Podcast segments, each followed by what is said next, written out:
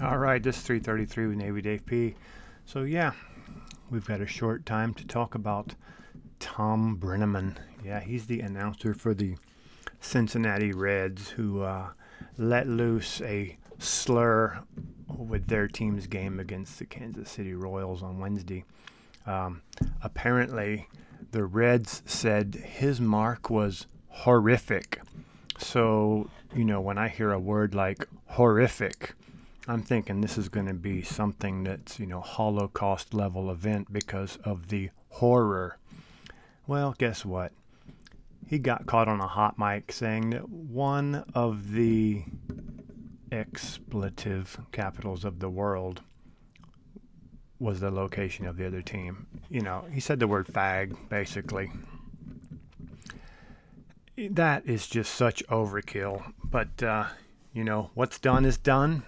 He even commented during the game that that might be the last time he wore the headset. And that is just shocking. He did it on a hot mic, so, you know, you get busted. And in this world of everybody who's looking to be offended, social media just let loose. The news went crazy, like he had exterminated 6 million Jews, and he was gone. So, yeah.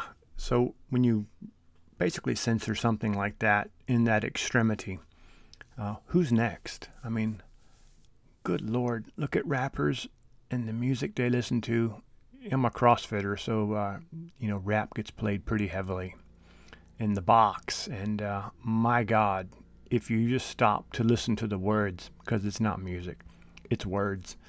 The lyrics are shocking. I could not even believe that that stuff would be allowed to be played just because of the content. But, you know, Brennaman says fag, and he literally was fired. So where does it stop? I mean, this ultra-woke, PC-offended culture is going to make everything so sterile and so serious and genuinely unfunny. You know, guys like Seinfeld and Chris Rock, they won't even perform on college campuses anymore because they say that there's just far too many people that are offended and just literally butthurt at things that they say. And that's just so stupid. I'm not equating this guy to a comedian. I'm just saying, good Lord, lighten up. I am sure he wasn't condemning an entire group on their sexual preferences.